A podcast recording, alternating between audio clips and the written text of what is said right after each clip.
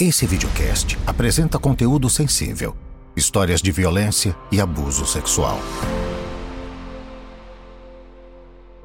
Meu nome é Lucas Gabriel da Silva de Paula. Eu nasci em Curitiba, Paraná. Minha idade é 21 anos. Quando eu era criança, minha estrutura familiar era meus pais, é, casados e minha irmã, que cuidava de mim também, quando eu era mais novo. Eu me via um garotinho muito inocente que que gostava de, de imitar, dançar Michael Jackson e queria um dia fazer as coisas que eu via na tela da televisão. O meu sonho, eu digo que meu sonho começou de ser artista mais velho, então eu tinha muita inspiração no meu pai. Ele queria tocar um violão, de, de de fazer dança, que eu me inspirei na minha irmã. Então eu acho que era que desde pequenininho ser artista, mas não com clareza. Rick Podcasts apresenta.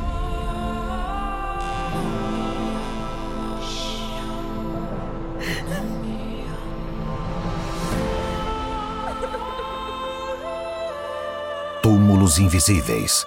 Apresentado pela sargento Tânia Guerreiro. Episódio de hoje: Pedofilia em cena.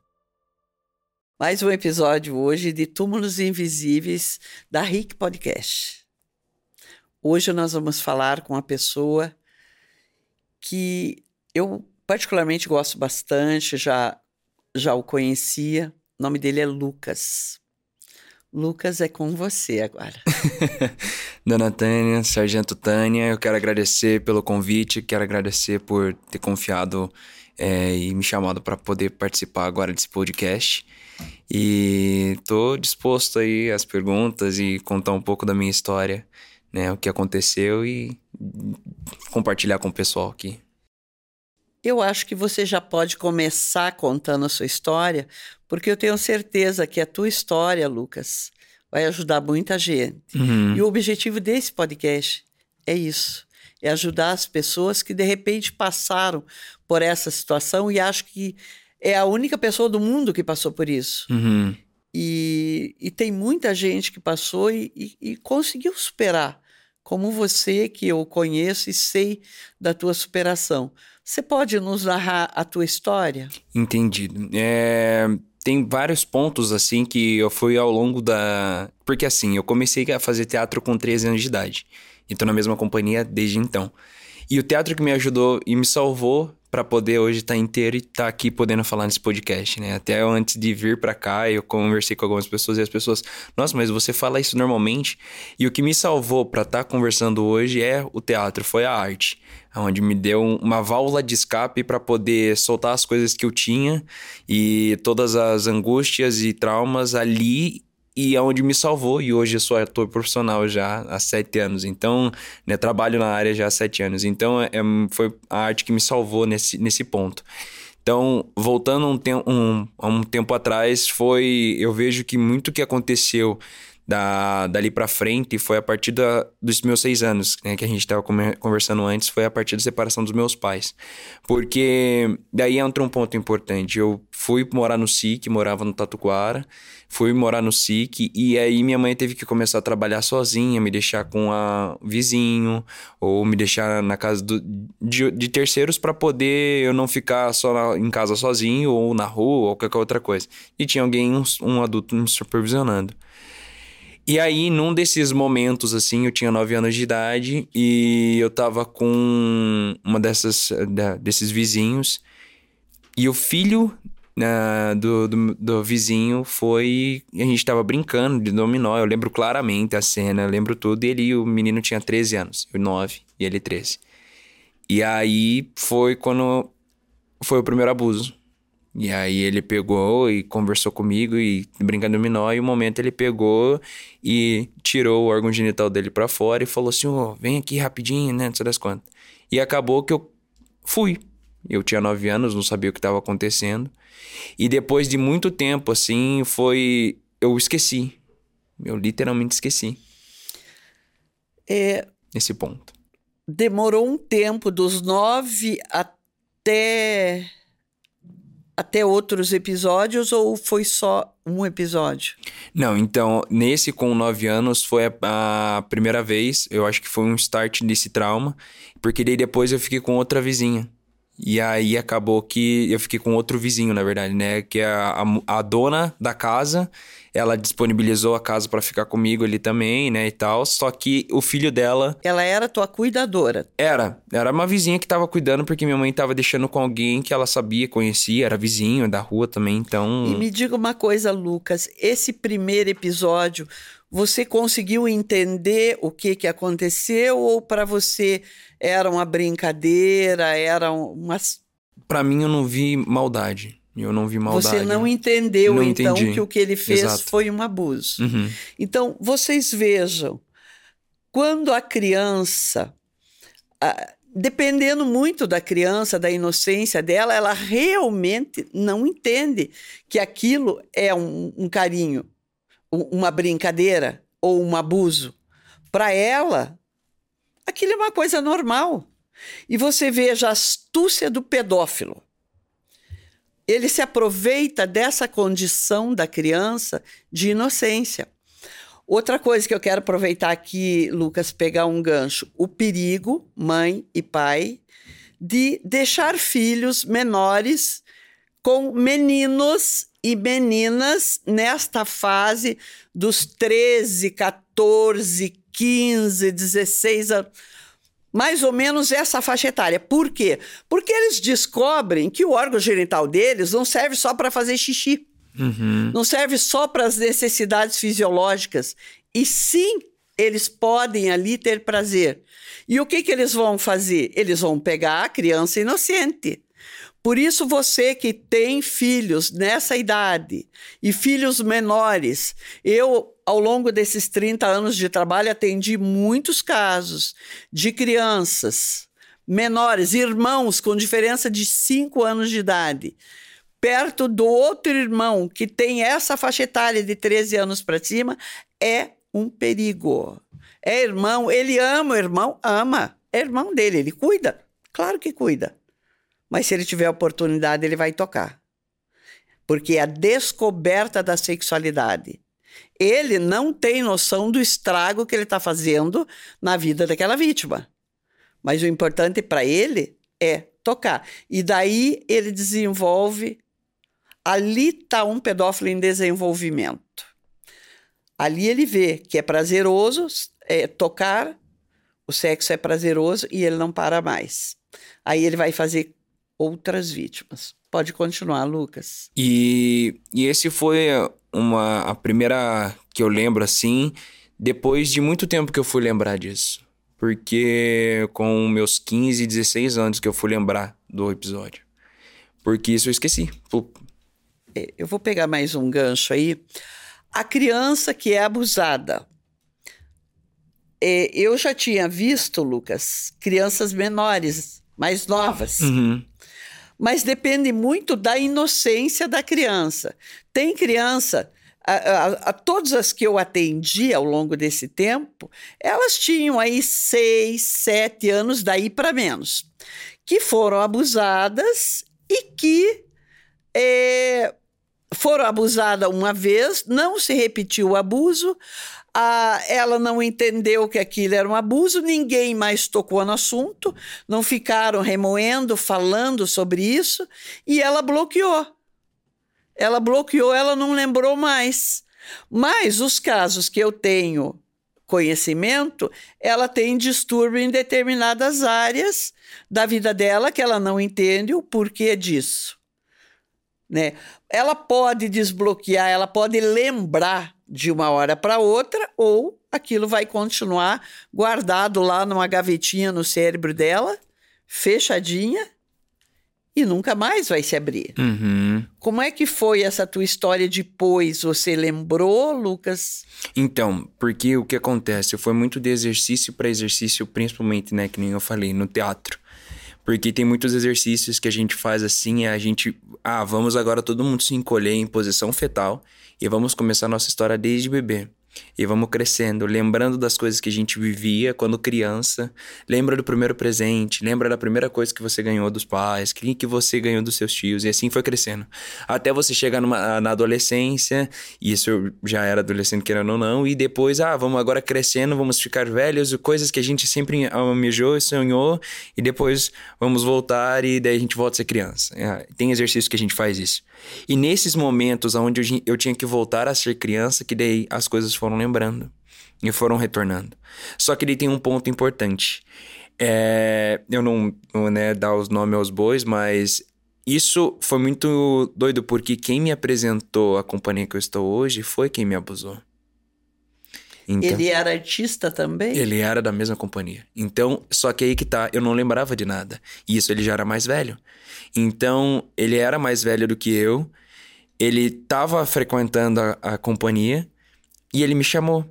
E eu não lembrava de nada. Então, eu, na, na, inocência, eu conversei com ele, bati um papo, não sei se isso aquilo.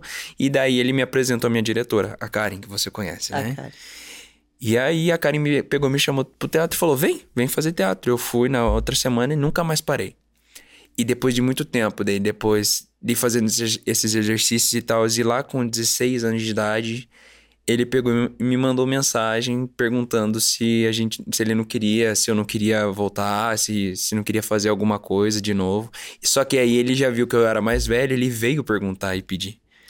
Ah, ele ele não tinha noção que você tinha esquecido. Exatamente, porque como ele, ele achava que você estava é, é, lembrando e que tinha alguma coisa que poderia acontecer novamente. Rolar entre vocês. Exatamente. E aí, que você, puxando o gancho do distúrbio que você falou, realmente aconteceu distúrbios comigo, que eu, depois que a gente vai pensando e depois que a gente amadurece. Na, nesse quesito da, do sexual ali, eu tive muito distúrbio porque na, na escola eu comecei a ter relação com outros meninos.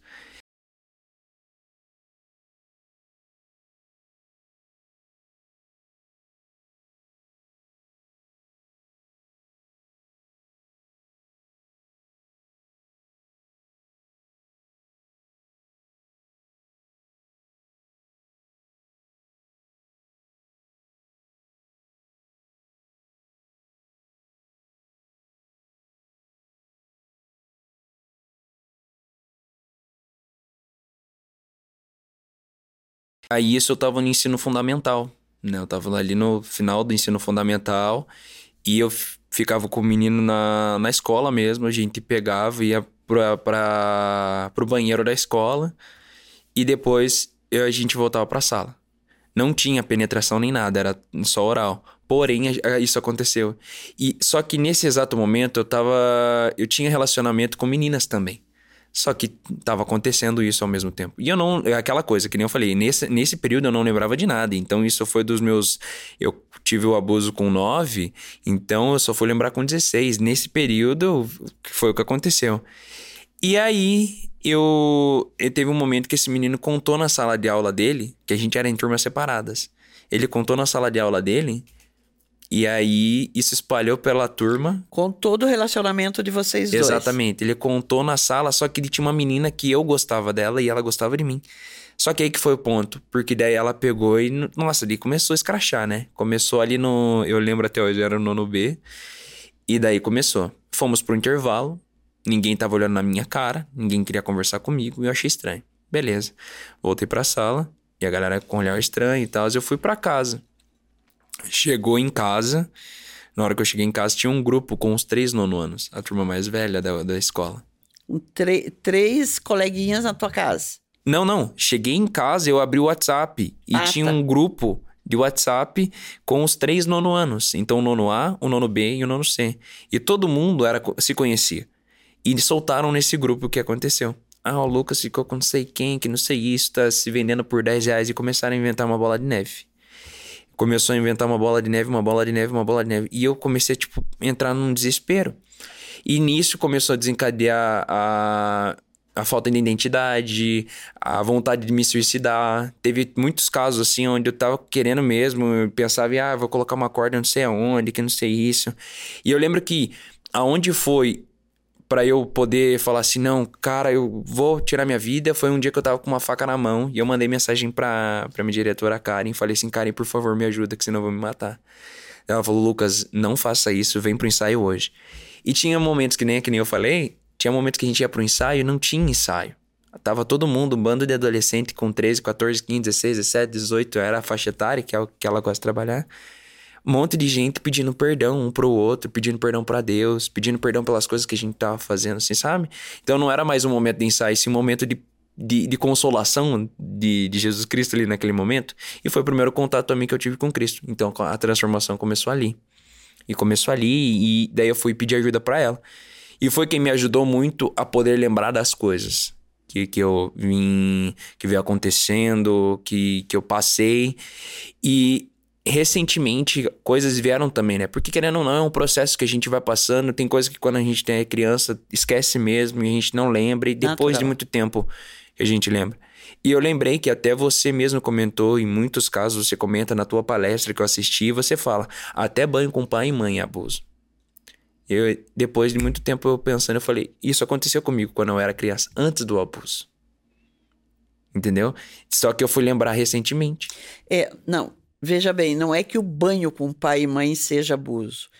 Eu sempre falo que, por exemplo, o pai que vai dar banho no filho, bebê, já crescendo ali com o seu um ano, dois anos, três anos, o pai deve estar de, de cueca. Vestido? Vest, é.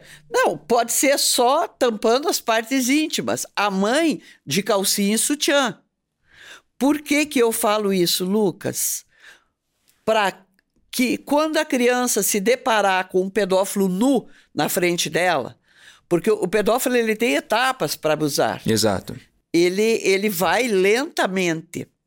E, mas a primeira coisa que ele pode fazer é exibir os órgãos genitais para a criança. Uhum. E se a criança está habituada a ver aquilo, porque ela vê o pai nu, ela vê a mãe nu, e o abusador não é só o homem, a mulher também. E ela pode achar aquela cena familiar. Familiar, e não normal, se né? espantar. Né? Normal, uhum. e não se espantar. Por isso, eu, eu sempre estou pedindo, não toma banho nu com o teu filho. Exato, exato. Desde pequenininho. Mas desculpe, pode concluir. Não, e, e você, daí você viveu essas cenas de nudez no, no banho dos teus familiares. E exatamente. E que nem eu falei, não é uma coisa assim que eu, nossa, faz muito tempo que eu lembrei disso. Foi recentemente porque é um, um tratamento que ainda acontece coisas que você vai lembrando e eu tenho muito disso de querer relembrar muitos momentos assim para poder até pela cura, né? Exatamente, para cura.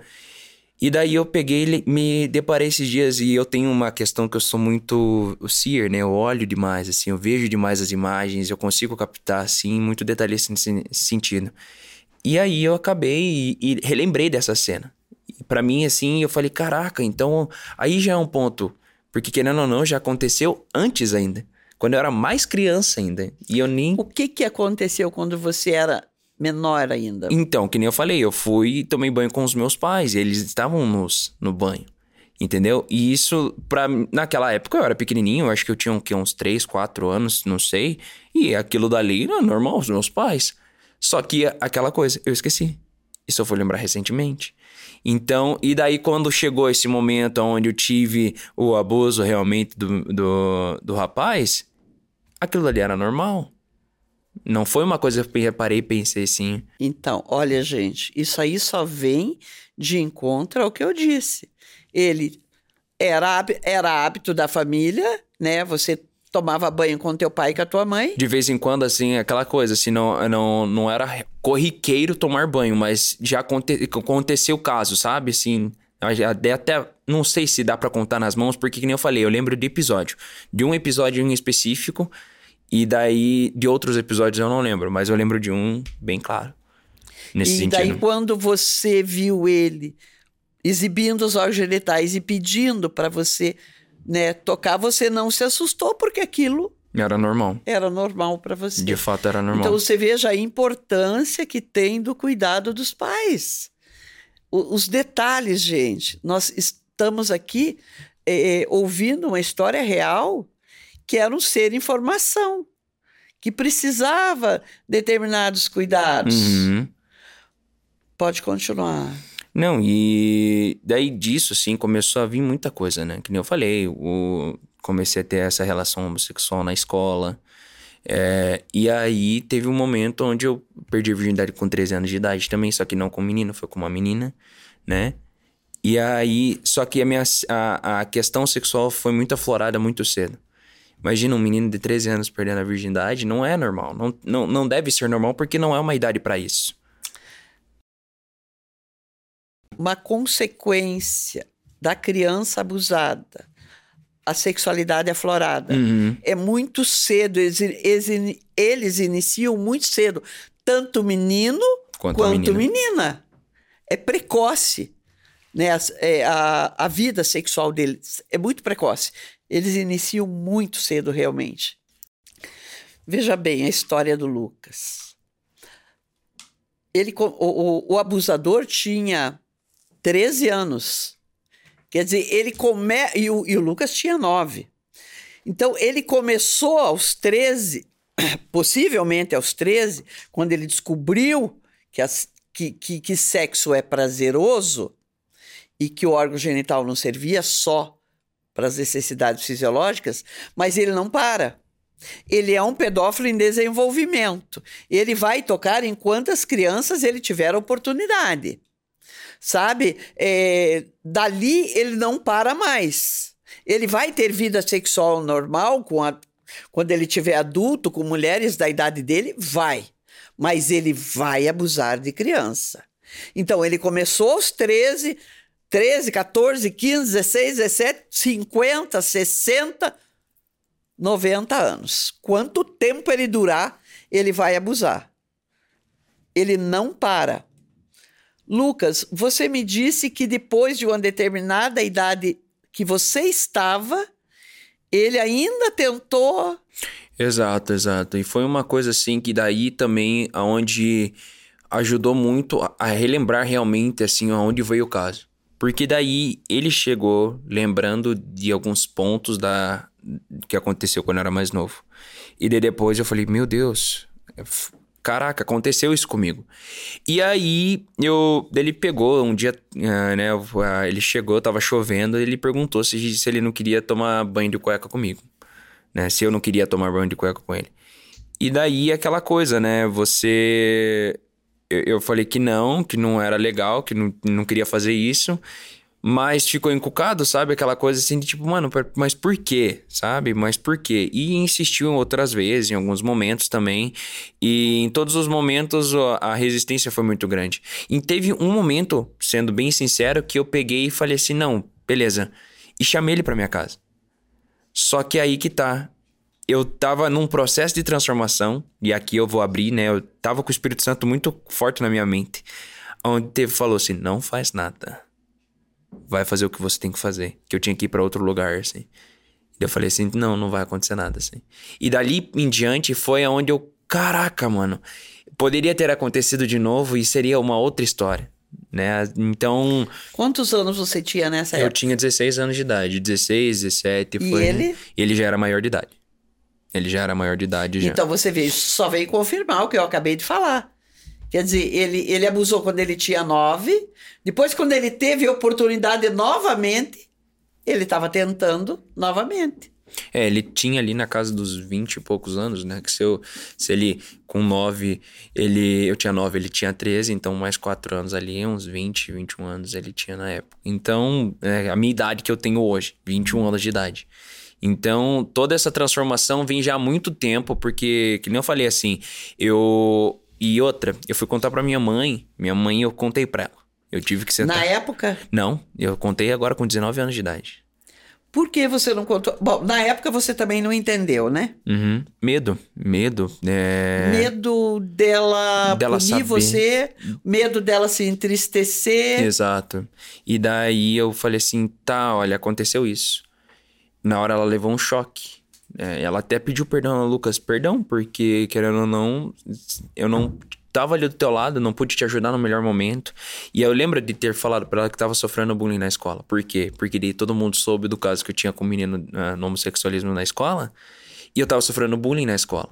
E daí juntou mais um, um gatilho ainda para eu poder querer ter vontade de suicidar, de sumir, querer desaparecer, né? Então, e a válvula de escape era para todo dia estar tá indo para a escola para poder fazer as coisas, era ir toda terça e quinta no teatro, que era a válvula de escape onde eu podia chorar amargamente ou me libertar daquilo e poder ficar inteiro de novo, sabe? No teatro você encontrou amigos que você pôde desabafar Exato. e que não te julgaram. Exato. Exato. Que me amaram assim e falaram, vamos, vou te ajudar a superar isso. E todo dia, todo dia, todo dia, todo dia. Lucas, nessa trajetória toda, algum momento você sentiu ódio ou vontade de tocar em outras crianças? Eh, claro que menores que você? Ódio, eu digo que não, assim, eu não. Eu, eu, eu tenho um negócio que era. Quando eu era mais novo também. Eu sempre segurei esse ódio dentro de mim. E eu sempre quis ser manso, né? Que é lembrei da peça do Sou Bondoso, mas não sou bobo. E eu sempre tive esse negócio. Eu sabia que tinha uma, um ódio dentro de mim, só que eu não podia deixar ele ir para fora. E eu sempre falei assim: eu vou deixar ele guardado as sete chaves. Nunca deixei ele vir para fora, assim, essa vontade de, de bater, de brigar. E quando isso vinha, era quando eu tava dando soco na parede no meu quarto.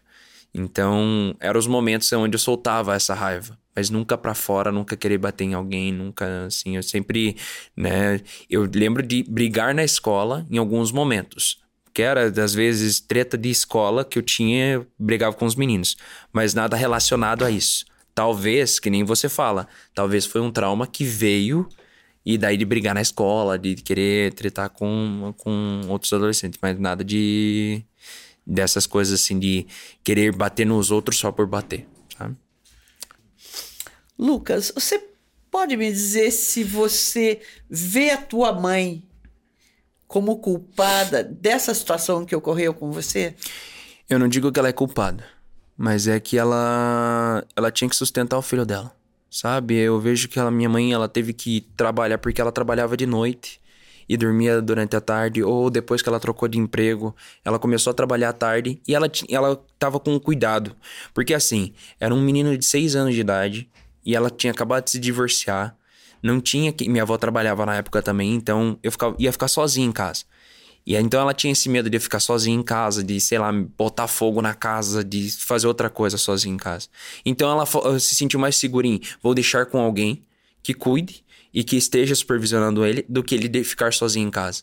Porque até eu fui começar a andar de ônibus sozinho com 13 anos de idade. Então é, eu vejo que ela teve esse cuidado, a, a super proteção, proteção ali naquele momento.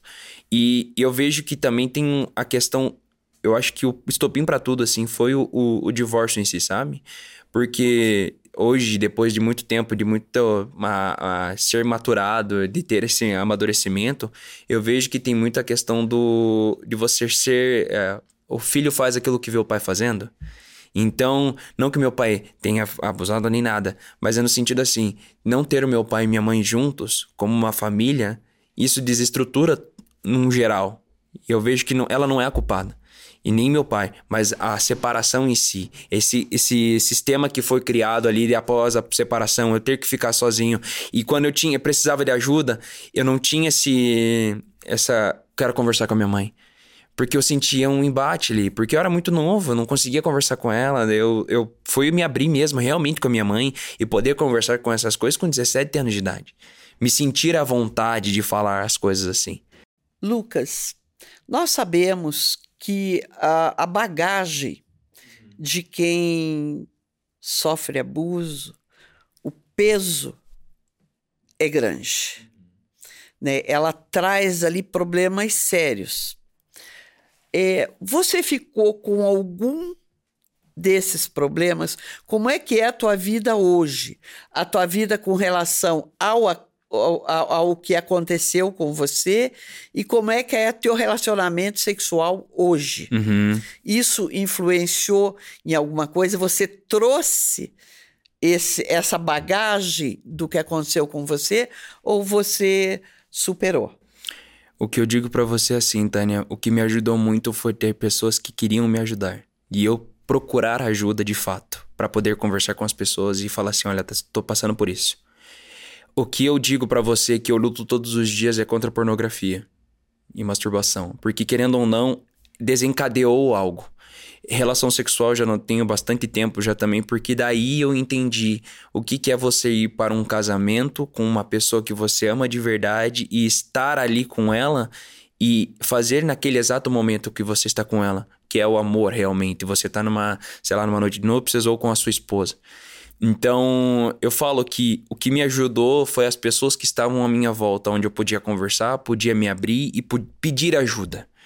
Então, eu trago a bagagem comigo? Trago. Eu trago porque eu não esqueci. Porém, isso me transformou para eu poder hoje estar subindo no palco e fazendo a apresentação do Sou Bondoso, mas não sou bobo, junto com a minha companhia, em cima da sua cartilha. E estar levando para as crianças aquilo que eu passei e que muitas pessoas passam, mas com uma carga totalmente diferente, com outra visão, sabe? Nessa parte sexual eu não tenho relação já faz muito tempo, que nem eu, como eu disse, mas o que eu luto todos os dias, porque cada um tem a sua luta, cada um tem a sua cruz, e eu luto contra pornografia e masturbação todos os dias para não cair, porque eu sei que eu tenho um propósito maior e principalmente para estar tá falando aqui inteiro, eu tenho que estar tá com um testemunho limpo para poder conversar e falar sobre o assunto e poder falar que, cara, pedófilo é mal, pedófilo é ruim, porque querendo ou não, isso também é uma forma de eu estar tá sendo promíscuo ou outra forma, entendeu? Estar acessando sites pornográficos, enfim. O Lucas, ele fez da dor dele uma forma de ajudar os outros. Eles têm uma peça de teatro chamado Sou Bondoso, mas Não Sou Bobo. Eu escrevi quatro manuais para o governo do estado do Paraná. A peça de teatro deles é baseado no manual que eu escrevi. Então, ele fez da dor dele uma forma de ajudar os outros com o teatro, né, Lucas? Exato. Eu, a, a, o teatro me salvou, que nem eu falo. Hoje em dia, depois de muito trabalhar também nisso, o meu propósito é atuar para transformar. Né? Então Muito eu consegui bom. chegar numa frase que é o atuar para transformar, tanto no atuar como agir e estar no palco atuando. É até muito gratificante estar aqui no, no, no Fiane. E, e transformar em cima do palco ou ajudando as pessoas. É muito legal você estar no final de uma peça de teatro e as crianças entendendo o que você falou e falando assim: é verdade, na festa do meu amiguinho eu não posso tirar uma peça de roupa porque isso não é brincadeira. Ou no meio da peça que a gente grita não, que você já assistiu, depois de, de das esquetezinhas e casos que acontecem, as crianças gritarem não junto com a gente, a gente fala: cara, o propósito tá chegando. O objetivo tá chegando, a mensagem tá chegando nas crianças. Isso é muito gratificante. E depois de cada peça, cada momento que a gente tem, a gente fala: uau, tá sendo transformado, tá sendo feito aquilo que a gente tá querendo fazer com a, com a apresentação, sabe? Sou bondoso, mas não sou bobo. E aonde a gente vai, a gente brinca. Tem o rap da Júlia, que é uma das personagens. Então, é muito legal saber que a arte tá chegando em lugares. E salvando vidas. Exatamente, salvando vidas. Com coisas que não aconteceu só comigo, mas tem muitos outros ali da, da companhia que também viveram e vivenciaram isso, né? Do abuso, enfim. Então, cara, a dor que a gente teve aqui na Terra, Deus pegou, transformou e falou assim: agora vocês vão pegar essa dor e vão transformar em peça de teatro ou vão transformar em arte para salvar e curar outras pessoas que vão vir assistir vocês ou que vocês vão ir levar a peça para elas assistirem, né? Então não se tornou mais um propósito, um objetivo para a gente salvar vidas e ajudar no propósito de, de levar essa mensagem para as pessoas e de prevenção, principalmente de prevenção. Muito bom. Muito bom, Lucas. O teu testemunho é, é maravilhoso. É uma superação uhum. um dia após o outro. Exato. Mas eu, como trabalho com isso há algum tempo, eu vejo a tua cura. Você já está curado. A pessoa se torna pedófilo, pode se tornar pedófilo. Eu não estou dizendo que todas as pessoas se tornam pedófilo nesta fase, mas é uma fase que eu vejo como muito preocupante, que é a fase dos 13, 14, 15 anos por aí, que tem acesso a outras crianças e que descobre o prazer da sexualidade. E ela pode tocar em outras crianças. Então, é uma fase muito perigosa que nós temos que vigiar e cuidar das nossas crianças para que elas não fiquem próximas a. Digamos que seja parente, irmão, irmãos com diferença de cinco anos, nós já temos que cuidar e vigiar.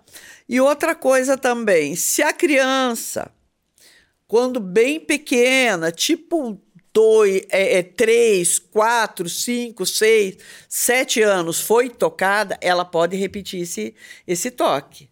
Ela pode repetir. Em outras crianças, repetir exatamente o que fizeram com ela. Tipo, sexo oral, passar a mão. Ela vai fazer isso ela pode fazer isso, mas não é para sentir prazer também. Ela pode fazer isso para repetir o que fizeram com ela. Agora, o que, que nós, pais, temos que fazer?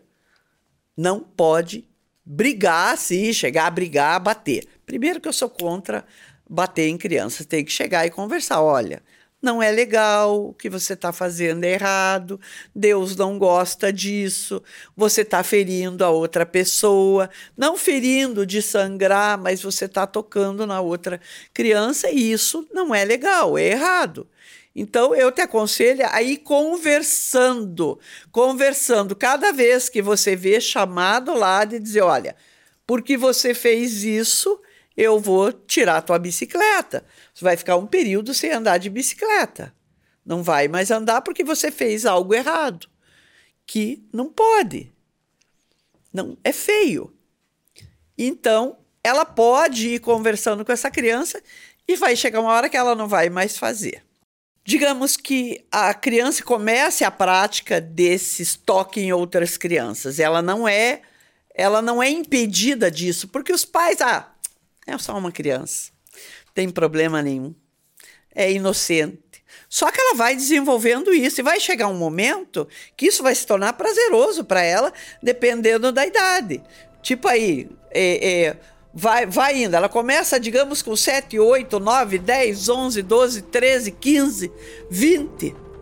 Aí ela já tem entendimento que o que ela está fazendo é errado. Aí ela vai ter que responder por isso. Ela se torna uma criminosa, sim. Porque daí ela já tem lá seus é, 16, 17, 18, 19, 20, 30, 40 anos. Ela é um pedófilo. Ela começou cedo, ninguém impediu, isso foi se tornando prazeroso e se tornou um crime. Então ela tem que ser encarcerada, porque ela está cometendo um crime. E ela está destruindo a vida de outras pessoas. Ela precisa ser parada. E a forma de parar essa pessoa é encarceramento. Não tem outro jeito.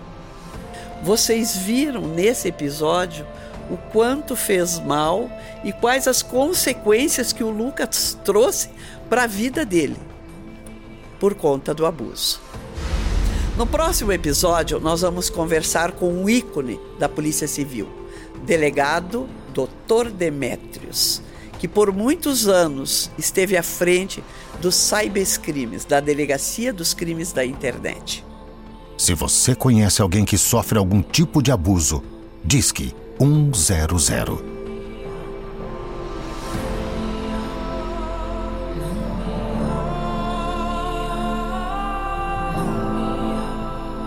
Rick Podcasts, uma empresa do grupo Rick.